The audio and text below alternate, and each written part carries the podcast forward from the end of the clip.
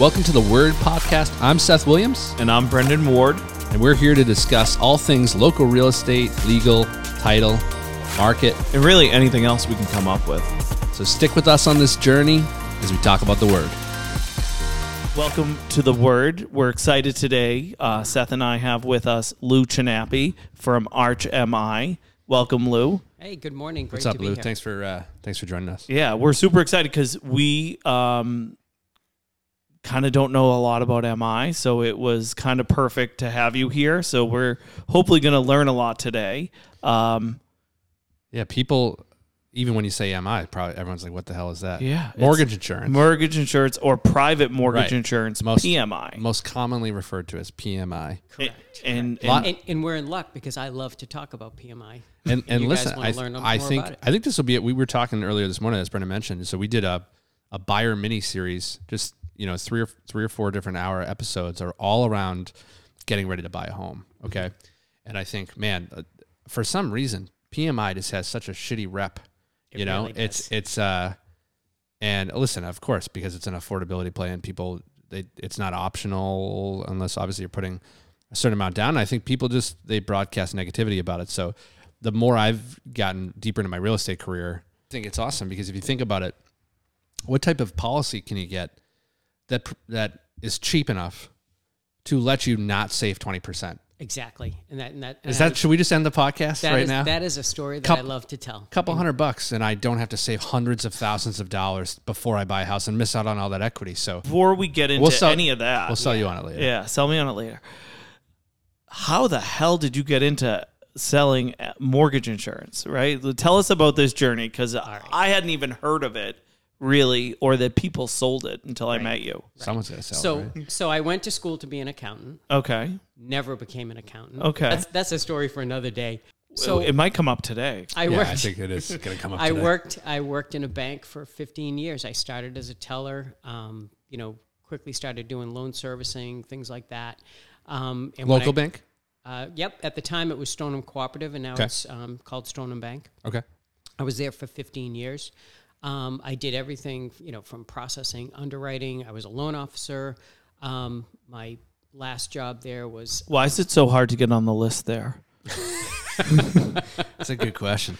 that's a great question. You know why? Because they're There's like one guy, right? Like Ciccatelli or Cuccinelli, like I some. have yeah, they, no they have like idea who's- one lawyer. it's been so long Yeah. since I've worked at that Does he, bank. does he work there too? I probably is on the board. oh, really? I don't know. I'm, Yeah. I'm making stuff up. I don't even Super remember close who list. it is. yeah, We can, we'll look it up. Yeah, no, Stone, let's Stone not. and Bank, if you're listening. yeah. I just tell everybody Open the not to list. use them. Wow, There- open the yeah. list. I'm They're- like, don't they're use a, They're them. a great little bank. They Yeah, really except are. we can't close loans for them. So then we tell people not to go with them. all right. It's good. Stone and Bank, if you're listening. I mean, I know you're. They're- paying they're attention. But I'm- not. But I'm really glad you're not making this about you, Brett. Yeah, it's never. I mean, it's our podcast. It's never, of course, it's, about never us. about us. So anyway, when I left the bank, I was managing the uh, loan operations area. Um, just finished my MBA, and um, someone from First American Title reached out to me, and I went to work in the title insurance industry, which um, was a big transition. I went from an operations role- Voluntarily? Yep, I, I Okay, went from just an making sure. operations role into a sales role for really for the first time that was you know completely sales, and I worked at First American um, for 14 years, and then I worked at Caddick Title Insurance for Yeah. four years. Um, and when I worked at Caddick, I had no intentions of leaving the title insurance industry. And um, a good friend of mine said, "I'd love for you to meet my boss." Um, and it was just really just to meet her boss.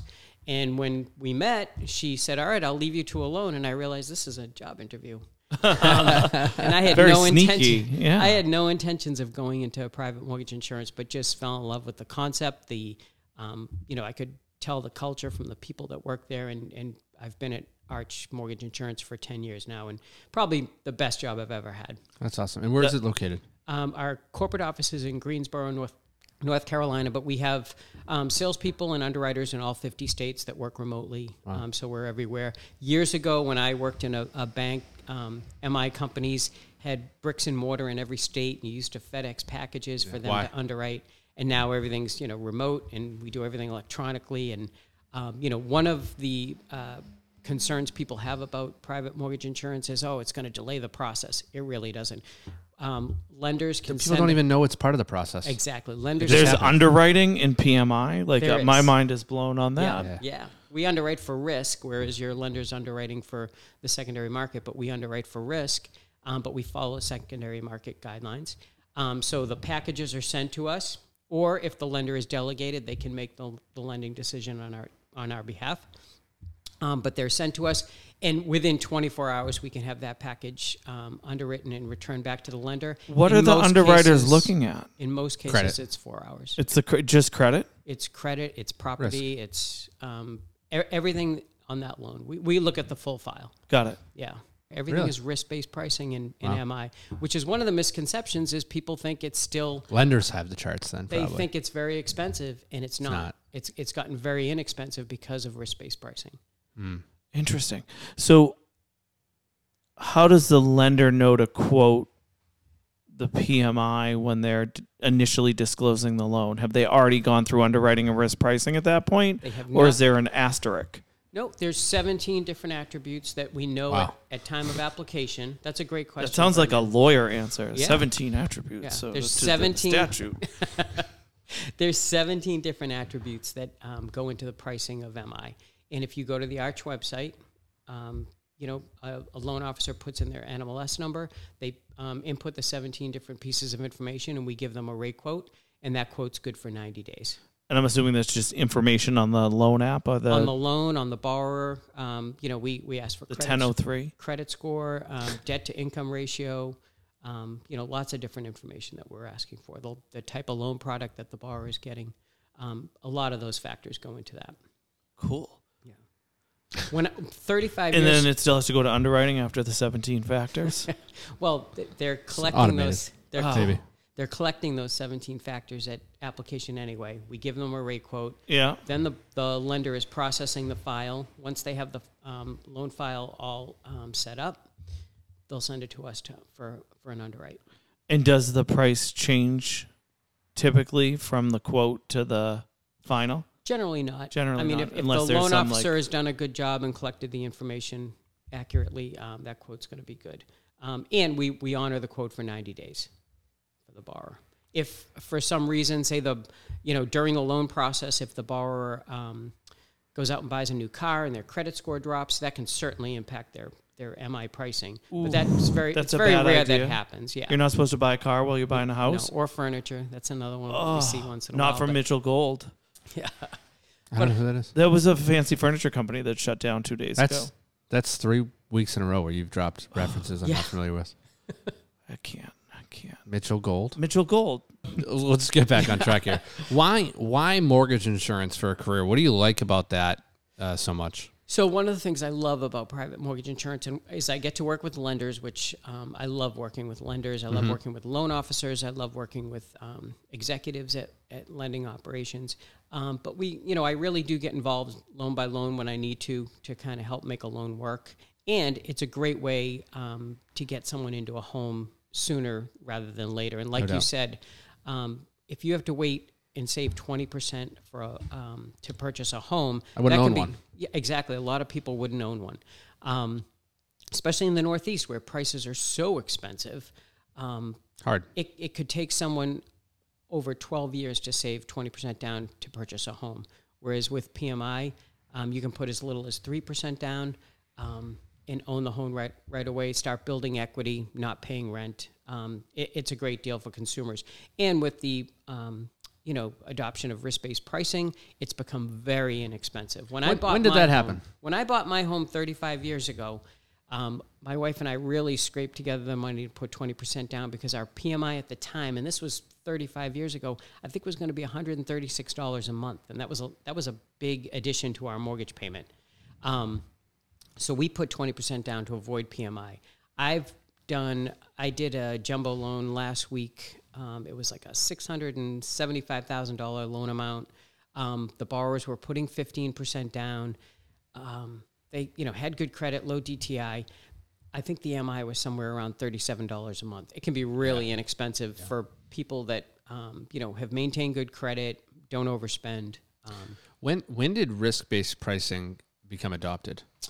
Um, when I first came to Arch 10 years ago, we still used rate cards, and then shortly after, so pr- I would, I'm going to guess around nine years ago. So you see all these like, oh, at least I've seen them, which, which is why I made my comment. You see these like rate based charts that exist that lenders probably still use as a directional estimate machine. Nope, maybe they like don't what- because they're so off. They're so off base. Um, they can just go to our website and and run rate quotes all day long and scenarios for their borrowers. So, like if, if they're sitting with a borrower and the borrower um, doesn't know if they want to put ten percent down or thirteen percent down, that lender can run those scenarios very quickly and show the borrower what the differences are on those loans. So Got it. Um, they don't they don't use any charts anymore. What if they don't work with you though? Like, what if they're so All- all the archaic M- that they're still using a chart? all no. the all the MI companies have now followed suit and do risk risk based pricing? oh, interesting. I, just for the sake of great dialogue on a podcast, I, Yeah. I feel like I could get a rate chart for MI out of somebody. like in thirty seconds. Yeah. Yeah, I felt I felt like you were going Do you, there. do you think they use it as a profit center? And is that allowed? No, they can't. They can't. No, no, yeah.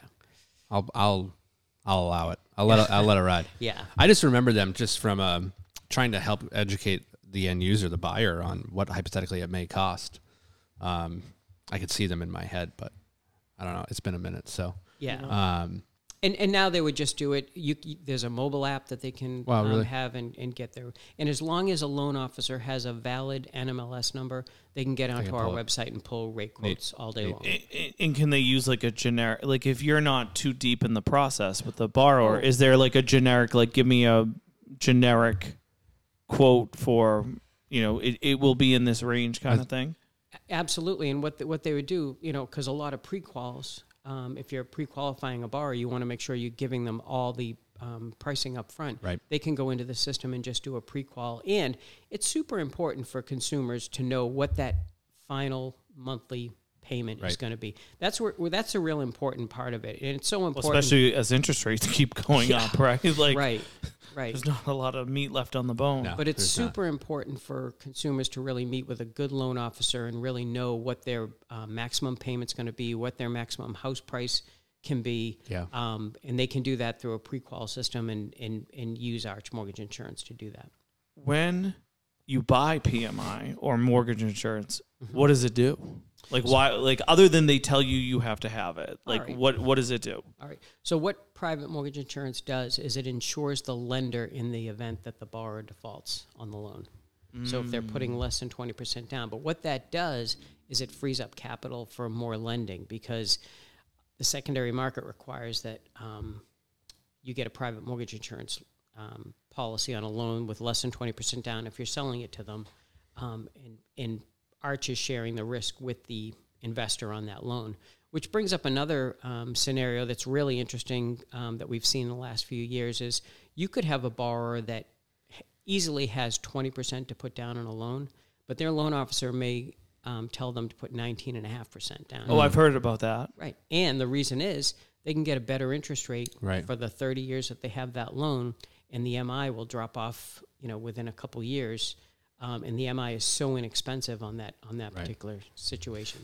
So is that a strategy you work out with loan officers to help them on their pricing? Um, we work with loan officers to do that, and loan officers pretty much most a good loan officer would know to to check that and Yeah, see game if it's the something system. Mm-hmm. that yeah. so silly Yeah. that that's even a thing. By the way, Well, i- it's not silly because when you think about it, um, they're getting a better interest rate because um, the purchaser of that loan knows they're sharing the risk with Arch Mortgage Insurance and not taking on the risk all by themselves. sure. Yeah. That makes that does make sense actually. Um, what was I going to say? So there's a lot of um, different ways you can kind of slice mortgage insurance payments. I've heard a lot more recently um, in those higher uh, money down, but still sub twenty percent of one time uh, mortgage insurance payments, like a one time policy. Right. Can you talk a little bit about that and how is that different than the normal MI process? Yeah. So we see a lot of monthly mortgage insurance. Um, that's what, you know, probably most of it is. But you can also buy mortgage insurance as a one time payment, um, an upfront one time fee. And for some borrowers, that may be the best option. And a loan officer is going to kind of look at every different situation. In some of the situations, maybe their debt to income ratio is a little high and they're not getting, um, you know, where they need to be. Red line. So a single a single premium would be a better option for that borrower because then their monthly um, obligation is going Can to be they a little less. borrow to pay the premium? You can finance You MI. can finance que- the That was my MI, next okay. my next scenario. So little seller Um, credit action.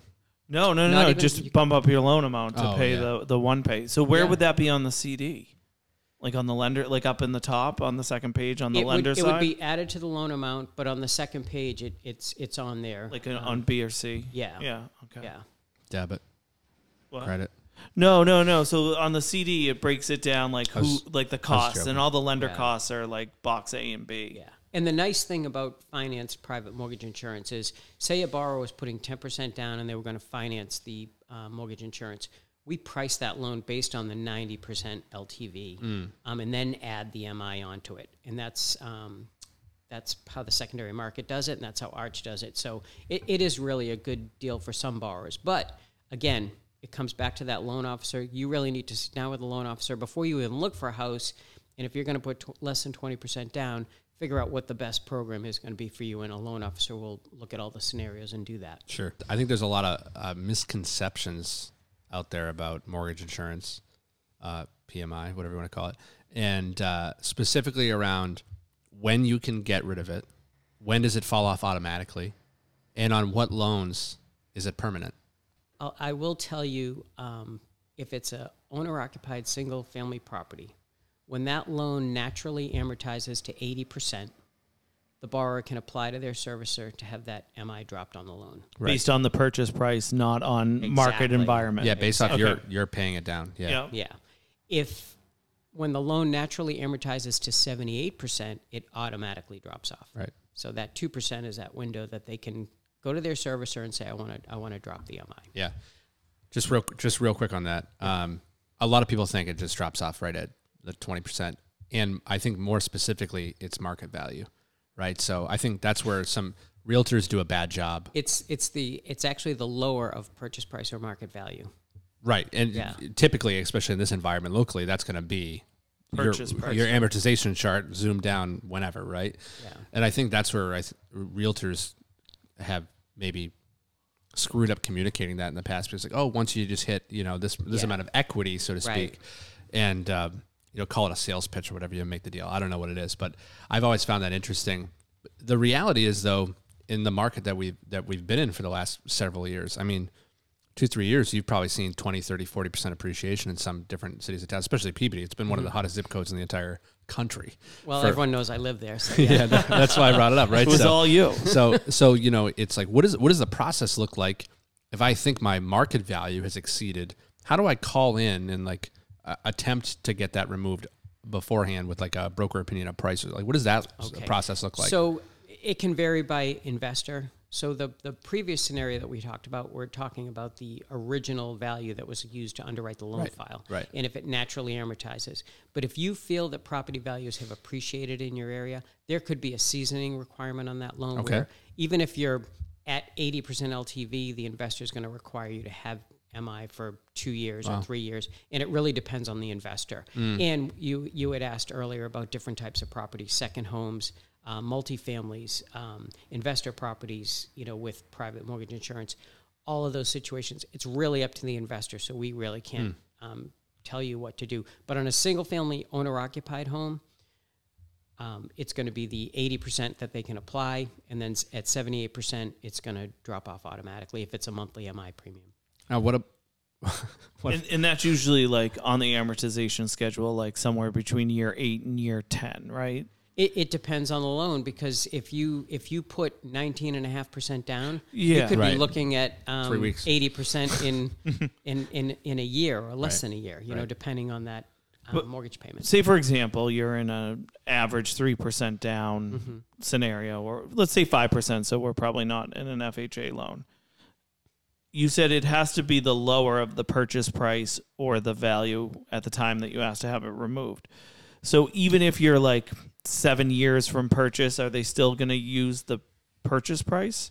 It- Yeah. For the Yeah. for the naturally amortizing, okay. yes, yes. unless you start squeaky wheel gets the grease maybe Yeah. And and I'm going to be honest. You said eight or ten years. I have no idea. I was it was my understanding there'd be no math. Yeah, no math, no math. That, that's just because there's a document in the closing package that tells when the natural amortization happens. Right. So it, it's somewhere in that like seven to ten range typically. And you had um, briefly mentioned FHA, which is Yeah. a government program. Yeah. That is not private mortgage insurance. And, Oh, and what is that? And FHA, Mortgage insurance premium?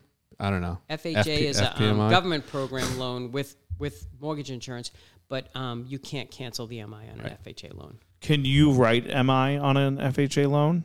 No. No, Ah. Th- only the government does it. Yeah, that's that's our And it's more competitor. expensive. Uh, and, and there's That's an, our competitor. And there's additional premium. They're your competitor. Exactly. That's bullshit. We should write letters to our senators.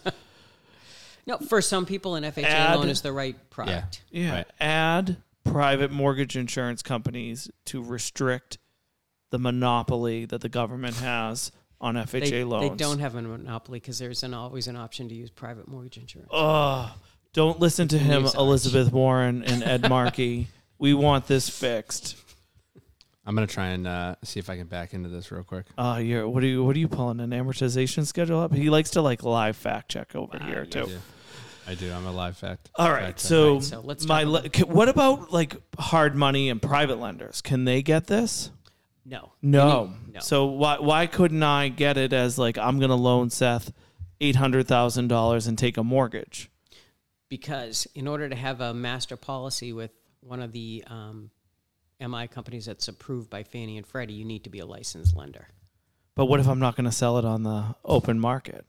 You still but have to be a you licensed still have to lender. be you a don't have licensed- a master policy. with Got it. this. You need to be a licensed lender. Okay. Um, as an example, mortgage brokers do not have a master policy with um, an MI company. They um, are selling the loan to someone who has a master policy. 12 years Is the average? So wh- what, directionally. Yeah. what numbers did you use? Because it's going to vary depending on True. I, I mean, I just pulled up a very static loan amortization calculator. Um, what was the interest rate. what- well, it's you know, it's it's only five percent. It's obviously not accurate right now. Ooh. But, um, Kill I for don't- I don't know, five. I would Brendan. kill to see Seth. And I just- something- and we I- were bragging about Seth's, Seth's fact checking. I don't Oh. know. I don't know why the chart this Excel sheet's locked. It won't let me change the rate. I don't know what the deal is. All I did is I just the loan amount seventy eight percent LTV, and twelve years is when at that in this particular fictitious loan that doesn't exist today is when you would have enough yeah. equity to, for it to be automatically removed. So what happens? So we've been in a very high interest rate environment for over a year, and we'll probably be here for some time. But when rates go down and people refi out of it, you just lose your clients, you, those Yeah. loans. If, if they Yeah. no longer need PMI, yeah, Yeah. we call that runoff in the market. Sure. Okay. So you don't like it when rates go down. Um, well, I, I do only because I, I, I care about people and I want them to have lower interest rates. But yeah, From I- a from yeah. an MI perspective, Right. those those loans getting rewritten is the not revenue- good. the revenue Yeah, the slides. revenue stream hates. Right, Yeah. right. yeah. I would I would presume I don't know if you have this data. I guess I should we should have Brendan shouldn't have promised math, no math. Um, so if o- in this ridiculous scenario of twelve years, let's say, or Brendan's example of eight years, when you build that equity automatically and it falls off, Mm-hmm. um, I think s statistically most folks are refinancing in seven. I think that's been pushed up to staying in the home and, re- and refinancing less now with a rate market. So that I think the last stat I heard is that it's actually up to eleven years. I, I think that's probably just because no, I one- don't think anyone's refining. No, any- no one's doing it. anytime soon. But no, but I'm saying if the Yeah. average was seven, then it becomes eight, then it becomes nine because Yeah. no one's doing that stuff right, now, Right. unless you really, really have to, right? What do you think? And it, it, maybe you don't have it, the like the average length of people i- keeping that policy is because we were talking about the reason I asked that question is we were Yeah. talking about this revenue dip off that would happen in this Right. massive refi. Yeah. I, I gotta believe a company's projecting that hypothetical revenue loss, Right. Or that could Oh, be yeah. I detrimental mean- to a, a company, right? But I guess you get it right back with new loans because buyer activity comes back. Well, if the buyers slow down because the rate. Oh, but we're talking about in the rates going down. Yeah, yeah, yeah. You're probably So right. it's probably a wash. yeah. I just answered your Yeah. weird question that I was, I was where my how my brain works. I don't know. And we just talk about crazy shit. So We do. yeah, But I, I know we started the podcast with it and like again, I used to be so negative. Oh, this is ridiculous. I can't believe I have to have this pot four hundred dollars, whatever. The reality is you said twelve years to save that kind of money. Right. Quite frankly, I I think the first two to three homes I bought were all low money down with PMI. Mm-hmm. Right? And bought and sold. Like I Well, I and if never you would think have of saved it, the money. If someone has twenty twenty thousand dollars, they could buy a home for hundred thousand dollars and not have PMI, or they could buy a four hundred thousand dollar home and have PMI, and that's a home that they could potentially grow into and stay in longer. So, in a lot of ways, it's going to help a consumer. Yeah, and, and I agree with with the, at least recently. Obviously, they say ten year runs of real estate, you're always going to win. uh, You're always going to have some appreciation. The reality is, in the recent market we've been in, you would have built substantial equity. Right. So to to be able to go low money down, build long term wealth versus the alternative of being a renter for a very long period of time, never building that equity. We've all seen the slides like the average net worth of a homeowner is over 300,000, the average net worth of a renter is like 12k Right. right? So uh, imagine that small penalty you pay, whatever you want to call it, for you know, Home just- ownership is the the largest vehicle to generational wealth in no doubt, America. Yeah. yeah, so no doubt. So It's important. So You know. buy lots of homes. with PMI, Yeah, with PMI, it doesn't matter. that's it. Well, Yeah. let's call it a Low, low, podcast. low down payment. Yeah. No, so it's funny. Like I, it's just been my point of view as I explain it to clients. So I think it, it, you know naturally are looking what they're they're thinking about it the wrong way. Like what could I afford if I didn't have to pay PMI? Well, the reality is you wouldn't be buying a house, Right. you know. So let's relax a Yeah. little bit. Yeah. you know what Is I mean? that called perspective? that is called perspective. I yeah. like that. Yeah, I like that. Can I borrow that sometime? you can. Yeah, Thank yeah. you. You pr- you need some sometimes. I uh, every day I need perspective. Yeah. it's a it's a challenging market out there. So Lou, how do you build your book of business? All right. So my customers are banks um, and lenders, and so I am out working with banks and lenders on a daily basis. Um, I meet with executives to get Arch, you know, approved as a as an MI provider for that lender, and then I work with individual loan officers, um, and we do. Uh, realtor roundtables. Um, we do all kinds of things to kind of drive business for them. Because you are ubiquitous. You're everywhere. So you definitely are. You know, You just define taking the that word to for heart. me. Yeah. What? You just defined the word f- for me in the podcast. Yeah. Thanks. Yeah. And for the listener, Yeah. for both of them. Yeah. Um, well, I mean, in, in, in real estate, it's it's visibility, and um, you No need to doubt. be in front of your customers, and um, that's what I try to do, and that's that's what I love about my job. yeah. So is your job kind of twofold too? Like you got to get the bank to put you on, and then you got to get the loan officers to. Exactly. Like, is it a drop down like on title insurance? Right. Like, we can kind of decide what carrier to go with. I mean, Mm-hmm. there are certainly things like, is there an old back policy? Are we going to write off the old policy on the next policy?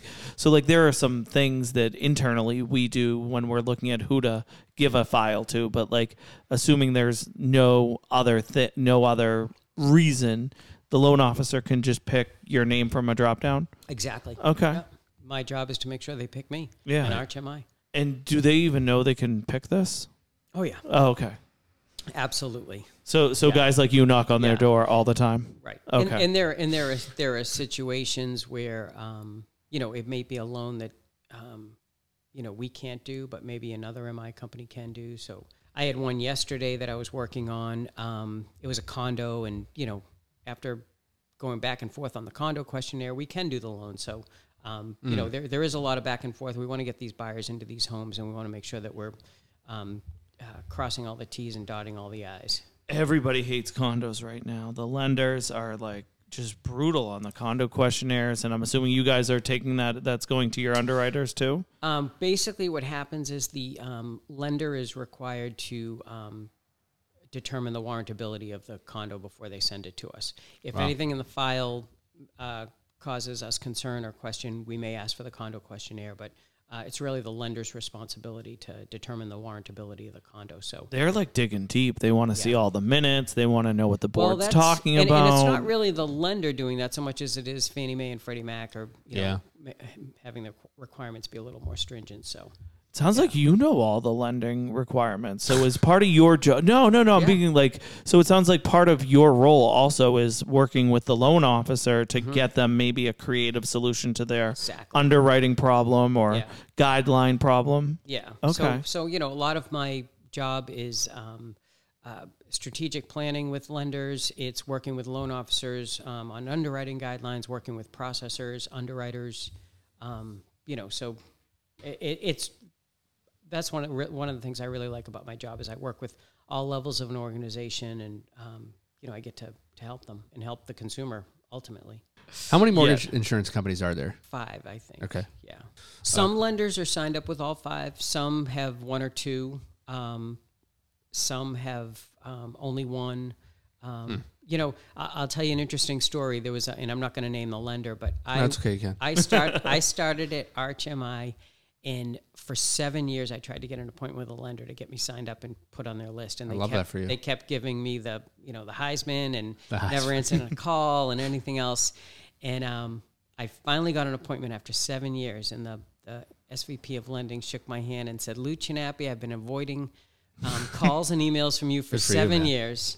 I And hope your bosses are listening to this about how persistent you it. are. my man, that's boss how knows it- how, persistent I am. That's how you get it done. So, um, Like a I whack-a-mole. think I probably get ninety five percent of their MI business now.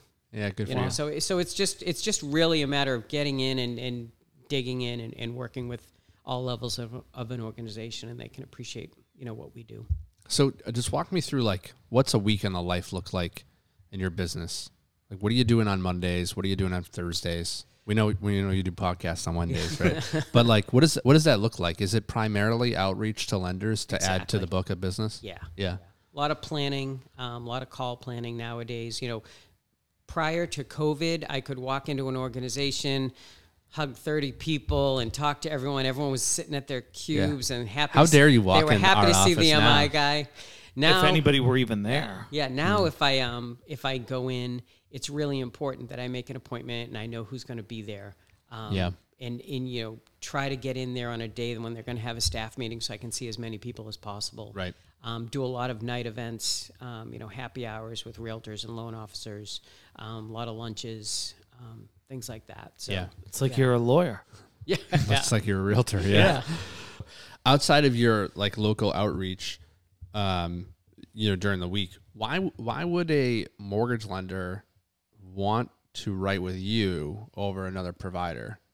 I presume obviously a big one would be price or flexibility, which I can't imagine is the reason. a lot of times it is price. Okay. Um, and what I like to say is that if you know if I'm close on price, I want them to choose me, and the reason I want them to choose me is because yesterday I spent a good part of my morning researching that loan to get it done for Sure. a buyer, um, and and working with loan officers and, and lenders to get things done.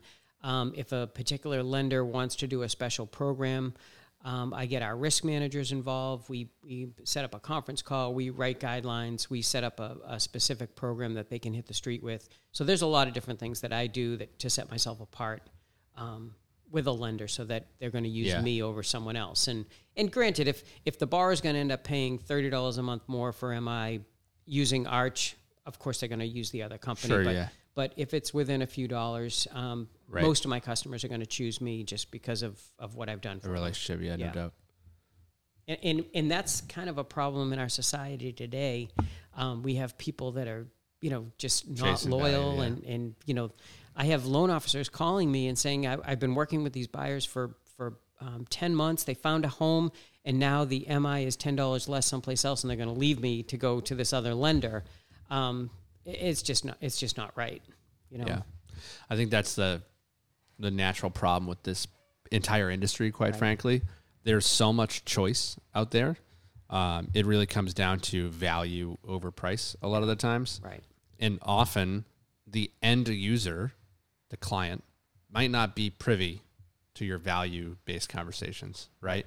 So you really rely on the realtor to hypothetically push them in a, s- in a certain direction. Or the loan officer, right? Like why wh- why are they leaving that loan officer for $10, right? Like that's the bigger question. Yeah. Is what has the loan officer done to prove their value? Right. And why did they even go to somebody else, right? Yeah. Like if the loan officer were doing such a good job, you know, the client would feel like they were, you know, But there are a lot of consumers, and there's so much information on the internet that Bingo. I think they're just they're just researching everything. Yeah. And and buying a home is scary. I mean, you know, we've all owned homes, um, but do you remember your you know buying your first home, which I happen to still be living in? But um, a lot of equity there. yeah, Any thoughts? Of, any thoughts of selling?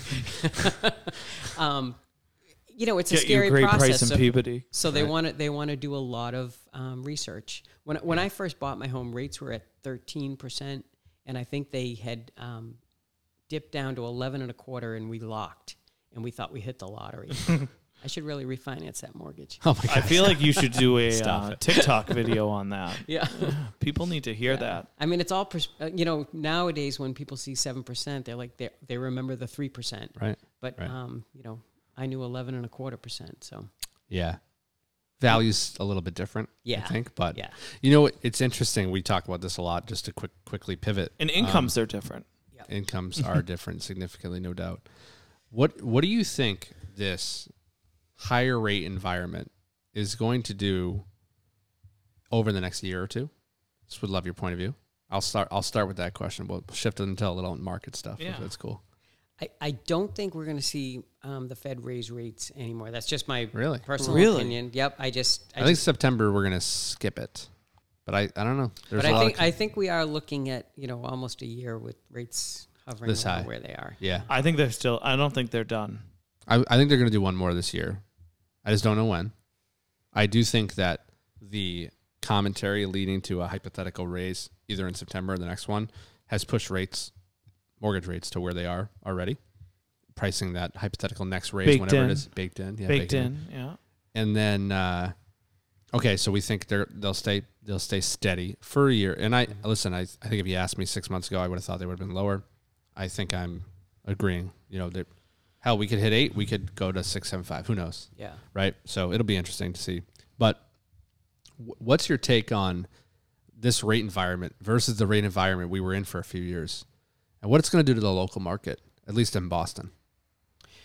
People are still going to need homes, I agree. and right now people aren't selling their homes because they don't want to give up their three percent interest rate I agree. to buy a new home at Yeah. seven percent, and and that's a problem. No doubt. But eventually they're going to outgrow and they're going to need a bigger home. yeah. um, and we're, we- we we have to see some movement. I mean, when I bought my house, people were selling their homes, um, you know, and and people Right. were buying them at eleven and a quarter percent Right. interest rate. So I have to think it's going to happen again. Yeah. Um, we may, you know, who knows what, how that works as far as you know price and and you know home Yeah. sales, but. Um, it- it- Something has to give eventually. Peop people have to move. I think it's going to be an interesting few years until they do come down a little bit. And when they do, I think it's just going to get worse, quite frankly, from a from a Oh, value standpoint, 100%. appreciation standpoint. But I think it'll be so. We've we've talked a lot about over the last year. The biggest home buying group right now is millennials. They have more money than ever. They have better credit than ever. Yep. Like th- those folks are are not having kids as fast as Yeah. the older millennials, right? Like I, I have a, a five month old. I'm 38 years old. Yeah. Like that's older.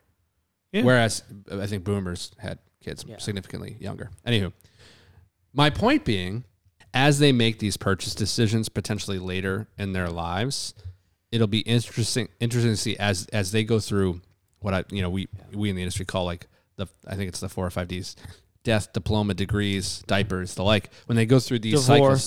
divorce. Mm-hmm. When they go through these cycles and they choose to get out of the luxury condo, the apartment, and they return and try and you know create the American dream, whatever you're call. It'll be very interesting to see what type of demand that actually Right. does locally It's in the not market. going to be the first time home buyer home that I bought. no. You know, it's, No, Oh, it's gonna be these micro mini mansions and the yeah, like. they're gonna they're gonna look for a little more. Well, if you're a little older, you want those creature comforts, I guess. Right. So, um, if they're buying later in life, they're gonna want more. And and I think at least I see that to a degree with some of the buyers that we But work they don't want more. They want a lower carbon footprint, and they want to like talk to their grass But they but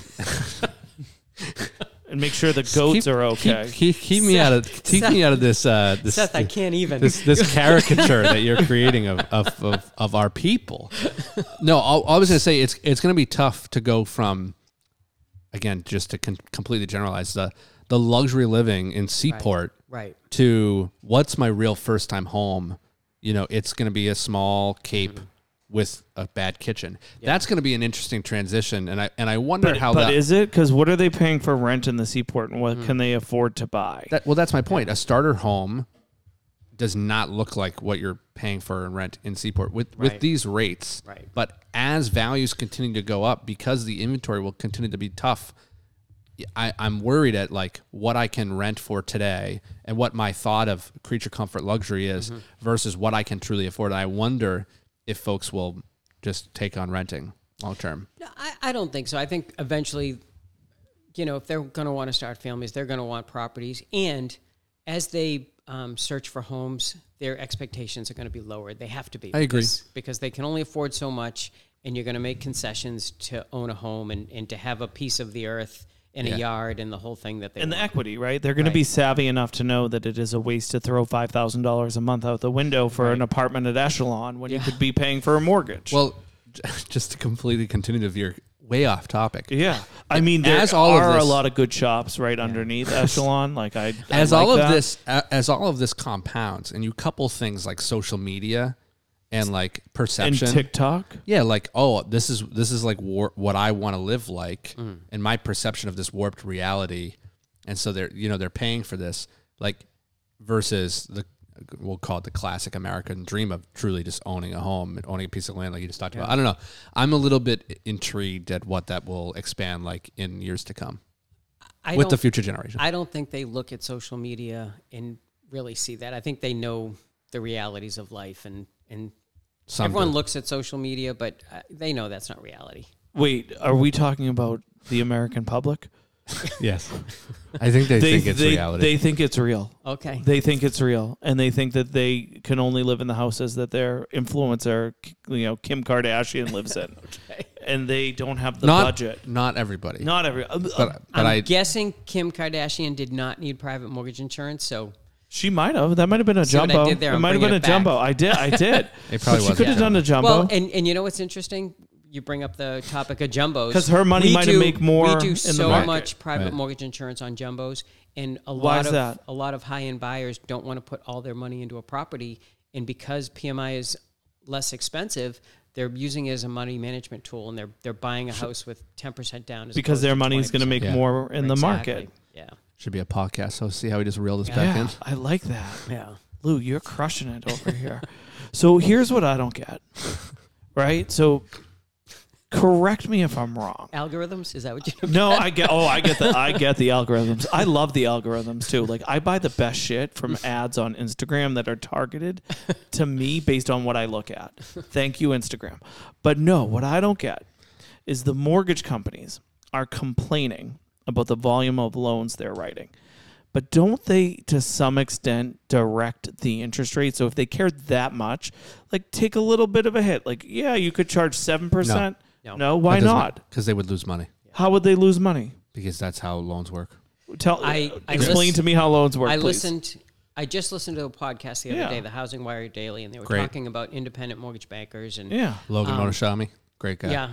Um, you have two, coffee with two them. years ago, the average amount they were making on a on a on a loan was like seventeen hundred, and now it's it's down to like three hundred or four hundred. It's they're not making a lot of money on loan. They are cutting the price. They're they're because it's so competitive to get mortgages right now. So because it's costing them more money to borrow the money they're Right. giving you. and So- they have overhead, and they don't Yeah. have the volume that they had. They gotta they gotta pay everybody Yeah. along the Right. Hmm. process. And don't get me wrong, there's a lot of revenue that's generated from loan creation, but after you pay it all out, you're left with a very slim profit. Yeah. And then the bigger issue, which is why rates are still artificially high, in my opinion. Not that I know. what I'm talking about. artificially. Oh yeah. Okay, yeah, I like that. I like This- that this- we think they're artificially high. The spread on the ten year Yeah, versus where lo- where rates actually are right now is I mean, I don't know what the it's the maximum it's ever been in history. It has to be up there. The spread from the 10 year to actual mortgage interest rates is usually 170 to 220 basis points, aka 1.7 to 2.2 percentage points. and what's the ten year? It's the 10, US 10 year treasury yield. So usually that would mean mortgage interest rates should be 5.7 right now to 6.25, 6.3, 6.4, but yet they're seven and a quarter. So the spread is significantly higher than it usually is. So who's making the money on the spread? The wholesale lender or the regular lender? Nobody is Nobody. making any fucking So money. where's the money? Uh, hear me out. Where's the so spread? so Shh, let 'em finish. so they're keeping it higher. who's they? The people, the mortgage people, the Like mortgage the fucking trolls in the guys out basement. back and the, The tro- mortgage- the the trolls in mortgage the trolls basement in basement. Wisconsin. Oh I don't my know, god. man. I I could be making all of this fucking up right I now. feel but- like you were you doing are. a great but, it- job but it's until but he it- interrupted it's, you. It's it sounds like I know what I'm talking about. it doesn't does, it? but so I'm a challenge. so I'm an eight. my understanding of it is that's my asterisk disclaimer that could Yeah. all this all could be fake news. Is it's artificially high right now because what happens when the mortgage companies sell the loan to a servicer, which they will because they're not keeping it in house, they they get rid of it very quickly. That mortgage service company needs to hold that loan in servicing for several years to be profitable. Okay. So everything right now additional points to get rates, buy down points. Everyone's making their money in points, closing costs, and protecting a higher rate because when rates go down, everyone's going to refinance Correct. and all of those companies will lose fucking money. Period. So Correct. so if I'm if I'm new res loan servicing and I got a seven and a quarter rate and rates go to six percent, people are refining, and it's more than likely that that servicer is going to lose money. So the service rate deal that they're getting, the it- it's all padded in this additional rate, in my opinion, to protect profitability across the board in this entire industry. Because if if rates all of a sudden come down to five and a half, everybody's refinancing, and I I have no idea what would happen to servicing companies and the like. So to say yes, I'll, I'll I'm an investor, I will get this loan. To lend out my money, take it out of whatever else it's in, to allocate it to this, I have to do this product so I can still make money because rates and that that's proof that rates will come down in the long term. And by long term, I mean in the next year or two. So I was pretty. I spoke with a lot of conviction there. You did. you did. yeah. That's my understanding of it. Yeah. This Huh. would, this would be a great podcast topic. Did- We could get someone. That actually knew That what they were actually talking knows what about. oh no, we don't No, like I- that, Lou. I- we just like to give our own opinions, and we don't want to be fact checked. I think Seth. I think you had some some valid points there. Some, not I all. want to know who's making. Where's the spread? Like I hear a spread and I think somebody's making money. So who's making money on the spread? If it's the highest it's been in history, you think the mortgage? You think the investor? I think I think it's a lot of hedging risk of not losing money to maintain profitability s- Yeah. because people are going to refinance. Oh, hundred percent. And so if I refinance in a year, I Yeah. mean, think about it. Loan officers, if you refinance in, in six months, They're they lose happy. they lose their no. no, Oh, they, you- they six lose- months. Yeah, they, lose their comp. because of the seasoning. Yeah, and you know why that is because, Because it costs money to acquire the loan, And the servicer lost investor money. doesn't want to. everybody loses money if you refi or pay it off that fast. Mm-hmm. So it has to be out in the wild for an extended period of time for it to be for it to be profitable. Deep. Yeah. So I think rates are artificially inflated. Okay. I just want to know who's making money on the spread, but we we haven't got So there. I'll, I'll The- ask the- ChatGPT to ask That's it. GPT to do Yeah. that too, because somebody's always making money on the spread, right? The spread's where you Right. make your money. Yeah, I think everybody's Right. making money and protecting their bottom line because when rates go down, th- that loan will be terminated. And instead of it being an 11 year product or a seven year product, it's going to be a two and a half year product. The ten years in uh, red too, by the way, it's it's That's, dropping. no, that's good. yeah, I know. I was I pointing wanted it to out. go down. I know. I was pointing that out. In in all Success. of those Today's a good day. all of those loans that are on the books at three percent, three and a half percent, they're going to stick around for a long time. Forever. So there's a Mhm. lot of Yeah. um, And so the money to spread be on made on that those loan. is Yeah. much thinner. hmm And um, and believe me, I, I, I'm sure they would love to get rid of them, but no one's going to. right. But their predictable income at three percent over time. If And- you're the investor, you know that you're getting that three percent on the on the seven percent. You never like you don't know the, the rates could be at one when that those By the, get refied out, and by you the way, could for- have the threes look good. just for the sake of statistics, Yes. on September 23rd of 2021, I just picked a random day. Yeah. couple years ago, the 10 year was at 1.32. Wow. So add t- 220 basis points to that. What's that? That's a 3.5% mortgage rate, which is correct. Yeah. Spread. Butter, Artificially butter spread, butter garlic spread. spread. Um, what, Anywho. what were rates? Just do me a, a solid here. What were rates at on this day last year? Can I guess before I look? Yeah, We're in August right now. we're at the end of August, Uh, August thirtieth. Rates dropped substantially last August back into the low fives. Um, they were probably five and a half. That was going to be my guess. It's, um, August 2022. So they rose. They rose back up. This says mid six. This is this is fake news. Big pause here. Yeah. Yeah. Well, where I was going with this is is I'm coming back to the original question we asked about rates. Like I, I feel like last August we were in a scenario where inventory had started to build up again. Uh, Yeah. We were com- everybody w- buyers were on the sidelines because the rates were high, and Five then point five five. in August. Au- August uh, twenty fifth. Okay. Yeah. Because they Ni- did nice dip. They did dip, They did and then everything cleared out, and we had a super busy fall. end of Right. July, beginning of August. Yeah. So you know, I was I was and then they rose back to seven and a quarter in October of last year, correct. which hi, that's where we're going right now. yeah. We've been there already. Well, we're there already. Yeah, they came back down. They they hit seven and a half. They came back down recently though. Well, I Anyway. was I was drawing the parallel that we were very similar to where we were at this time last year, but it seems like we're Yeah. we're not as Wow, down to close seven- as I thought. Seven oh six. Yeah. we've had a good couple of days this week. Um, I agree. I think the difference is now, like everyone, while that was all happening, late spring and into the early summer, market's gonna crash. Don't buy a house right now. They're gonna come back down, and uh, uh, none of that happened. Guess what? All the all the ma- the small appreciation we lost last summer, everything's pretty much up again, five, six, seven percent. So now homes are more expensive than they were this time last year, and they cost you significantly more money. Yeah. Right. And people are just used to it now. But uh, exactly, and that was going to be my point. I think we had that group of people that saw three percent. They were looking for a house, they didn't find it, and then they saw five percent, and you know, 6%, I'm gonna hold off. I'm going to hold off. but luck. now, if you have someone entering the market now, they, don't don't, care. know anything other They don't care. than seven seven percent. So when they meet with their loan officer, they're going to Completely find out agree. what they can afford, and this is what they're going to buy. And, and completely we're, agree. We're, we're going to see a new norm, and Yeah, and and that whole time too, rents have gone up thirty percent. yeah, You know, so rent, rent is just crazy. it is what it is. If I'm going to pay more, I might as well buy it. Yeah. Anywho, great discussion. yeah, Very. So, do we think that we'll see people start buying some of this inventory that's built up over the last month? Oh, I think if you, I mean, again, just this last, these last few days of didn't, rates, like, and didn't No someone joke. ju- yeah, August twenty first, Yeah. seven point four eight percent. right. Right, right now we're at seven point oh six today. That's a huge difference That's in a- two weeks. that's a that's a big movement down. This is Yeah. probably the lowest rates we've seen in two months yeah, today. Seth, um, Brendan said something interesting. So this inventory buildup. Yeah. t- Talk about talk about that. Yeah. Do we see an in- inventory buildup or? Yeah, So yes, uh, comparatively. correct. Right. Yeah, that's Okay. that's It's important. rel- Right. So, relative. Yeah. do we have do we have a surplus of inventory? Absolutely not. Yeah.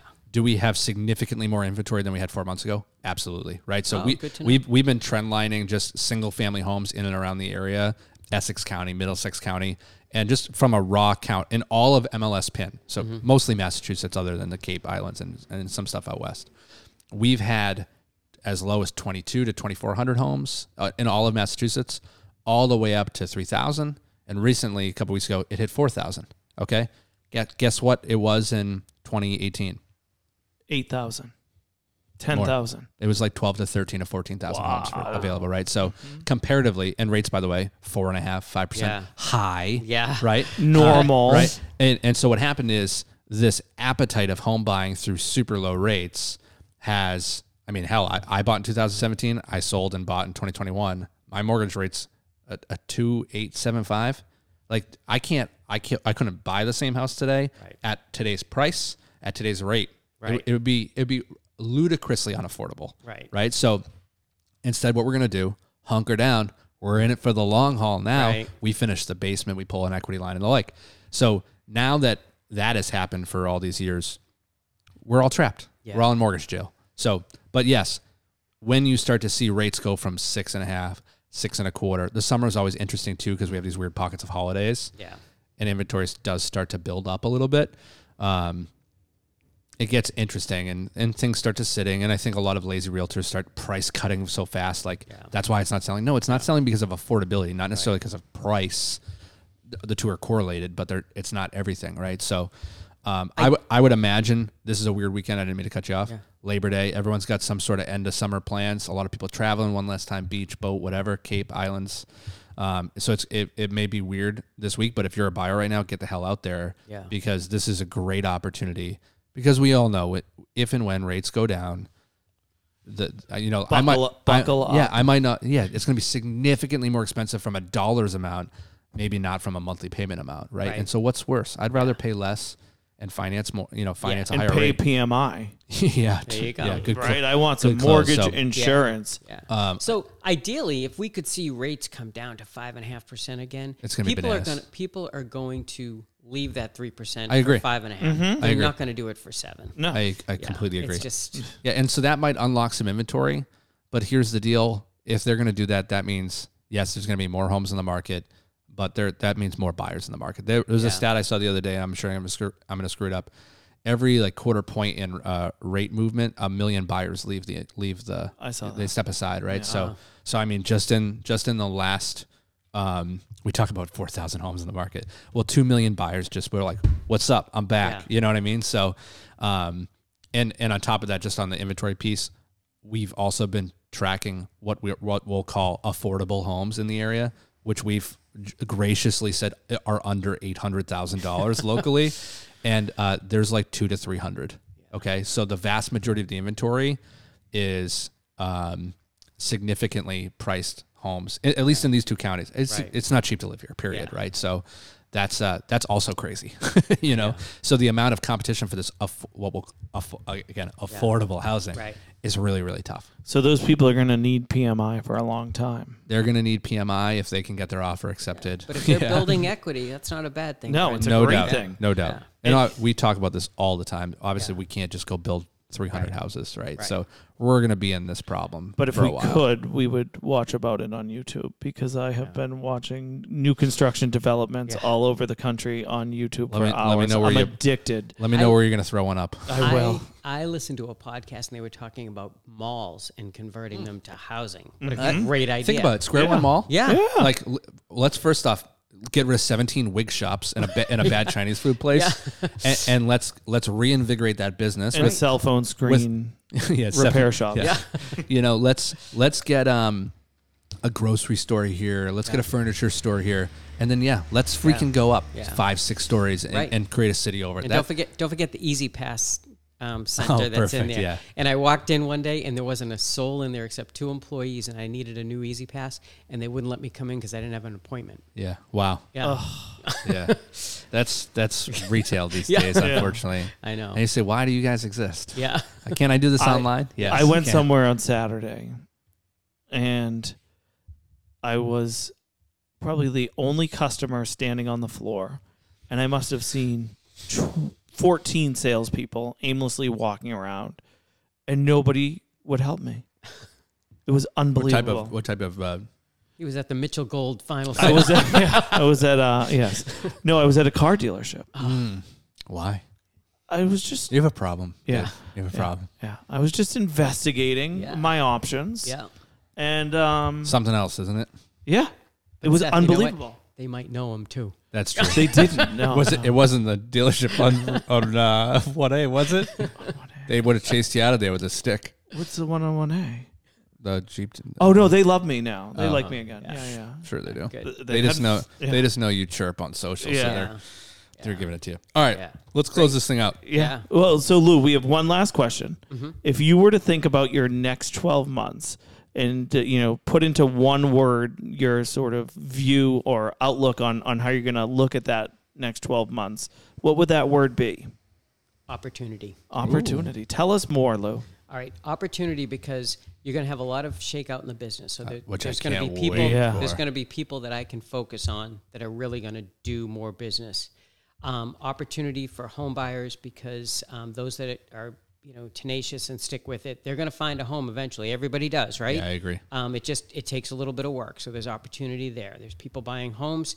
They're going to want to buy a home. They're buying homes a little later. Yeah. Um, so they're going to want a little bigger home. They're going to need PMI. Um, there's opportunity Yeah. there. So I think there's lots of opportunity in the next in the next 12 months for the people that that dig down and, and work a little harder to make it happen.